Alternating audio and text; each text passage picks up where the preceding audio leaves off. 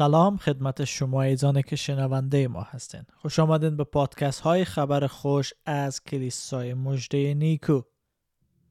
در پادکست های خبر خوش تلاش ما همواره بوده تا موضوعات مهم ایمان مسیحی را بررسی کنیم و راه باشیم برای شما ایزان که در ایمان خود رشد کرده سمر بیاره و همچنین دعا و آرزوی ما ای هست که این پادکست ها و این تعالیمی که ما ارائه میدیم باعث از که شما شناخت حقیقی و کافی از عیسی مسیح به دست بیارن و زندگی خود قلب خود به او بسپارن و او را به عنوان خداوند و منجی خود قبول کنه.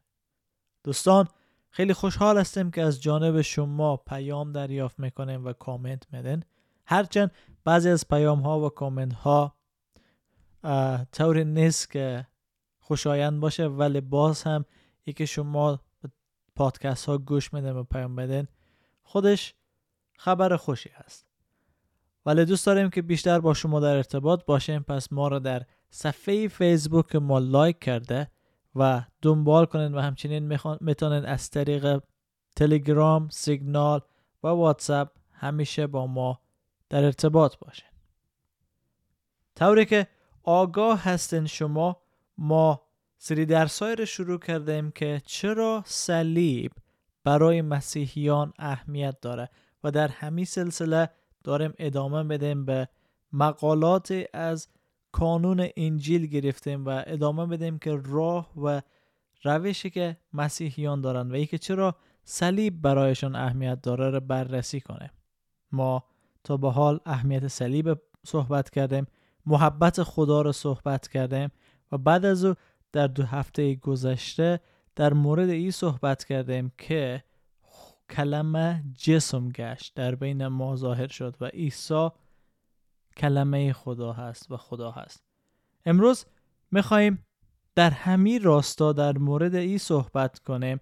خدا پسر خود را از ما دریغ نداشت که از رومیان فصل 8 آیه 28 تا 32 می‌خوانیم. البته آیات خیلی زیاده هست در ای خصوص و در این مقاله که از جان پایپر در کانون انجیل به نشر رسیده. ولی هدف امروز هدف مقاله امروز ما و شما ای هست که برای ما نشان بده خدا همواره به خیریت ما عمل می‌کنه. اگر باور دارین که خدا پسر خود برای شما داد باید ایرم بفهمیم که او همواره به خاطر خیریت ما عمل می‌کنه و کل زندگی مسیحی صرفا ثمره همی باور است. ما باید به مسیح بنگریم و محبت خدا نگاه کنیم و در محبت زندگی کنیم و دیگه ترس از هیچ چیز نداشته باشیم. چرا؟ چون خداوند یگان فرزند خدا در راه ما فدا کرده است. باز هم باید بگم به خاطر حجم زیاد مقاله و مطالبی که در او گنجانیده شده به احتمال زیاد ما این مقاله رو به دو قسمت تقسیم کنیم و امیدوار هستم که شما ایزان از این کارم ما خسته نشین و فقط به خاطر خود شما است که بیشتر از 15 دقیقه سخت از گوش کردن به یک چیز. می‌خوام حال از رومیان فصل 8 آیه 28 تا 32 رو بخوانیم و بعد وارد متن خود مقاله میشیم و او رو بررسی می‌کنیم. ما می‌دانیم همه چیز برای خیریت آنانی که خدا را دوست دارند و به حسب اراده او خوانده شدهاند با هم در کارند. زیرا خدا آنانی را که از ابتدا می شناخت از پیش برگزید تا به شکل پسر او درآیند. و تا پسر نخستین برادر در میان ایمانداران بسیار باشد. او کسانی را که قبلا برگزیده بود به سوی خود خوانده است و خواننده شدگان را کاملا نیک محسوب کرده و نیکان را نیز جاه و جلال بخشیده است. پس در برابر این چیزها چه بگوییم؟ اگر خدا پشتیبان ماست کیست که بر ضد ما باشد؟ آیا خدایی که پسر خود را دریغ نداشت بلکه او را در راه ما تسلیم کرد با بخشیدن او همه چیز را با سخاوتمندی به ما نمی بخشد آمین. البته می‌خوام شما ایزان تشویق کنم اگر دسترسی به کتاب مقدس دارین حتما رومیان فصل 8 تمام فصل بخوانید که بیشتر برای شما واضح بشه. موضوع امروز جان پایپر در ابتدای مقاله خود در مورد رومیان فصل 8 28 تا 30 چنین میگه بعضی یا برخی حقایق تقریبا در واژه نمی گنجن و زبان از بیانشان قاصر است. رساله رومیان 8 28 تا 30 نیز آن حقایقی است که زبان پولس از بیانش قاصر بود. همه چیز برای خیریت شما در کار می باشد یعنی خدا همه چیز را به گونه ای ترتیب می دهد که به خیریت شما باشد زیرا که شما را از پیش شناخته و شما را از پیش معین فرمود تا با مسیح جلال یابید. خدا شما را خواند آن هنگام که در خطا و یا گناه مرده بودید. او شما را محض فیض خود و محض ایمان به رایگان عادل شمرد و اکنون به تدریج در حال جلال دادن شماست.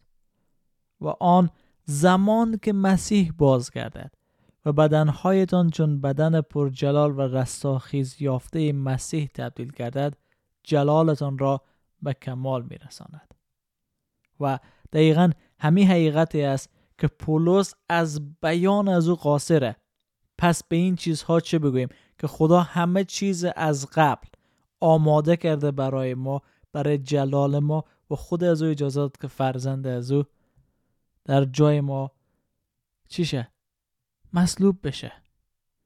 پس تشویقی که در همین ابتدا برای ما می‌کنه ای است که شما خسته نشین. از اینکه انجیل بارها و بارها و بارها برای دیگران بیان کنه. از اینکه برای دیگران بگین که خداوند می‌خواد شما رو محبت کنه. خداوند می‌خواد شما رو در عیسی مسیح نجات بده. از این موضوع خسته نشین. چون خداوند این تدارک دیده و می‌خواه که ما این تدارک مکررن به دیگرا بیان کنیم. در این مقاله ما دنبال چند چیز هستیم. خدا با ما که در آیات به او اشاره کردیم کیست که به ضد ما باشه؟ منطق حکم آسمان پسر خود را دریغ نداشت. و او را تسلیم نبود در جای ما و اگر به واقع چنین است پس ما چه کار باید انجام بدیم موضوعاتی است که در این مقاله ما دنبالش میگردیم و داریم بررسی می‌کنیم که چرا خدا اجازه داد پسر از او در جای ما بمیره و این چه دستاورد برای ما داره چه منفعت برای ما داره. شروع می‌کنیم با اولین چیز که خدا با ما. پولس رسول در آیه سی و یک هر آنچه که قبلا بازگو کرده رقمی خلاصه می‌کنه. هرگاه خدا با ماست کیست که به ضد ما باشه؟ و او آنچه را که پیش از این بیان کرده در اینجا خلاصه کرد.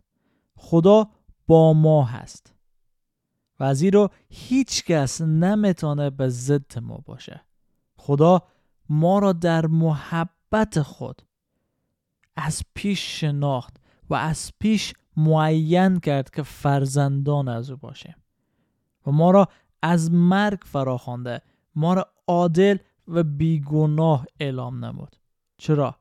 چون همه چیز در او خلاصه میشه ما را عادل و بیگناه اعلام کرد تا در روز عظیم و خجسته عیسی مسیح پر از جلال باشه و جلال از او در ما کار می‌کنه و همه حقایق پولس رسول در این کلمه بیان می‌کنه. خدا با ماست. اما اگه خدا با ما نیست به چی منظوره؟ به این منظور که خدا بر ضد ما هست و چه عظیم غضبی که خدا داره بر ضد ما. و خیلی از ما باید دعا و آرزوی از داشته باشیم که ما نیست و نابود شویم بعد از این مرگ.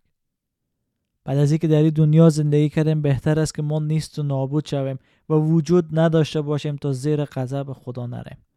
اما حقیقت ای هست که ما نیست و نابود نمیشیم. بعد از اینکه ما بمیریم دو اتفاق میفته. یا خدا با ما هست یا خدا بر ضد ما هست. اگر خدا با ما هست به منظور تعریفی که انسان ها میدن یعنی ما در بهشت هستیم در حضور خدا هستیم. اگر خدا با ما نیست پس بر ضد ما هست و ما زیر غضب قرار داریم و از خدا دور در گناه در تاریکی زندگی می‌کنه چون اگه خدا با ما هست مطابق به رومیان 8 آیه 1 میگه که پس دیگر برای کسانی که در اتحاد با مسیح عیسی به سر می‌برند هیچ محکومیتی وجود ندارد. ولی باید ایره بدانیم که هیچ یک از بیماری های ما به این دلیل نیه که ما زیر داوری و محکومیت قرار داره خراب شدن موتر ما یا موتورسیکل ما به این منظور نیه که ما از جانب خدا مجازات میشه داشتن زندگی سخت و در فقر بودن به این منظور نیه که غضب خدا بالای ما هسته. نداشتن ازدواج موفق و کشماکش بین زن و شوهر. غضب خدا نیست. از دست دادن شغل و وظیفه‌ای که داریم جریمه گناهان نیه. و یا سرکشی فرزندان ما از ما مجازات خدا نسبت به ما نیه. در هیچ کدام از این چیزهایی که نام بردیم خدا بر ضد ما نیه. بلکه خدا همواره همراه ما هست تا ما بتانیم از این سختی ها عبور کنیم. و این سختی ها وجود داره چون دنیا کور هست نابینا هست و نمی‌تونه جلالی رو که مسیح نوری رو که مسیح نمایان ساخته ببینه و نمی‌خوای او را ببینه. اگر خدا با ما هست پس کیه که بر ضد ما باشه؟ پولس در آیه 31 بیان کرد که هرگاه خدا با ماست پس کیست که به ضد ما باشه؟ و پولس این موضوع رو بیان می‌کنه که هیچ کس نمی‌تونه به ضد ما باشه اگر خدا با ما هست. ولی ولی رو نباید فراموش کنیم که مسیحیان جفا می‌بینن مسیحیان زیر شکنجه هستن و هیچ کدام این چیزها نمی‌تونه ما را از محبت مسیح جدا کنه. چون در آیه 35 و 36 همی فصل فصل 8 رومیان میگه پس چه کسی می‌تواند ما را از محبت مسیح جدا سازد؟ آیا مصیبت یا نگرانی یا زجر یا گرسنگی یا دستی یا خطر و یا شمشیر قادر است ما را از مسیح جدا سازد؟ هیچ کدام از اینا نمی‌تونه ما را از مسیح جدا بسازه اگر ما همراه با مسیح باشیم. اما نباید یه حقیقت فراموش کنیم که شیطان و انسانهای گناهکار دیگه می‌تونن و ما آسیب برسانند می‌تونن موتر ما رو دزدی کنند می‌تونن در ازدواج ما بذر کشمکش و ستیزه رو بندازن. می‌تونن باعث بیماری در ما بشن. می‌تونن شغل ما رو از ما بگیرن. می‌تونن فرزندان ما رو از ما بگیرن. عزیزان ما رو از ما بگیرن. طوری که می‌بینیم در همه جای دنیا مسیحیان مورد شکنجه و آزار قرار می‌گیرن. اما آیه 28 میگه که اگر خدا را دوست دارید او همه این چیزها را برای خیریت شما به کار می‌بره و همه امور به خاطر خیریت کسانی هست که دوستداران خدا هستند. همه نقشه های شیطان نابود میشه. هدف او بر ضد بودن ما هست و می‌خوایم ما رو نابود بسازه در حالی که ما در امنیت خدا قرار داریم و خداوند شرارت شیطان و نقشه های شریرانه از زوره به خیریت ما تبدیل می‌کنه طوری که نقشه شریرانه برادران یوسف تبدیل کرد به نقشه ای که خودش از پیش تعیین کرده بود تا قوم اسرائیل یعقوب و فرزندان از از قحطی که در او سرزمین رخ داده بود نجات بده در حالی که برادران یوسف این موضوع درک نمی‌کردن نقشه شوم داشتن نقشه پلید داشتن پس اگر در زندگی خود مشکلات دارین یوسف به یاد بیارن که چقدر سختی کشید چقدر رنج کشید زندانی شد فروخته شد. اما در آخر خداوند او را به خاطر نقشه خود طور استفاده کرد که هزاران نفر نجات داد. و اگر ما در امنیت خدا قرار داریم و قرار است خدا از ما استفاده کنه پس مطابق به دستور عیسی مسیح ما باید این کار انجام بدیم. در متا 6 32 33 می‌خوانیم که تمام ملل جهان برای به دست آوردن این چیزها تلاش می‌کنند. اما پدر آسمانی شما می‌داند که شما به همه این چیزها احتیاج دارید. شما قبل از هر چیز برای به دست آوردن پادشاهی خدا و انجام خواسته های او بکشید آن وقت همه این چیزها نیز به شما داده خواهد شد. برای ما گفته شده که ابتدا باید اراده خدا را بطلبیم. در سختی ها در رنج ها در شکست افغانستان در سقوط افغانستان در به قدرتگیری طالبان و اسلامگرای افراطی که بر ضد مسیحیت است بر ضد حتی انسانیت است بر ضد انسان ها هست. خداوند از ما می‌خواه که اراده از او را بطلبه. و اراده خداوند ای هست که ما مکررن تکرارن انجیل عیسی مسیح به گوش دیگرا برسانه. خسته نشویم از این کار. ادامه بدیم به بیان و اعلام نجات عیسی مسیح که او به روی صلیب به خاطر گناهان ما مرده است. از مردگان برخواست تا به ما حیات بده نجات بده. خسته نشین از این حقیقت. شما به دستان پرفیز خداوند مسپارم و هفته آینده ادامه بدیم به بررسی مقاله خود.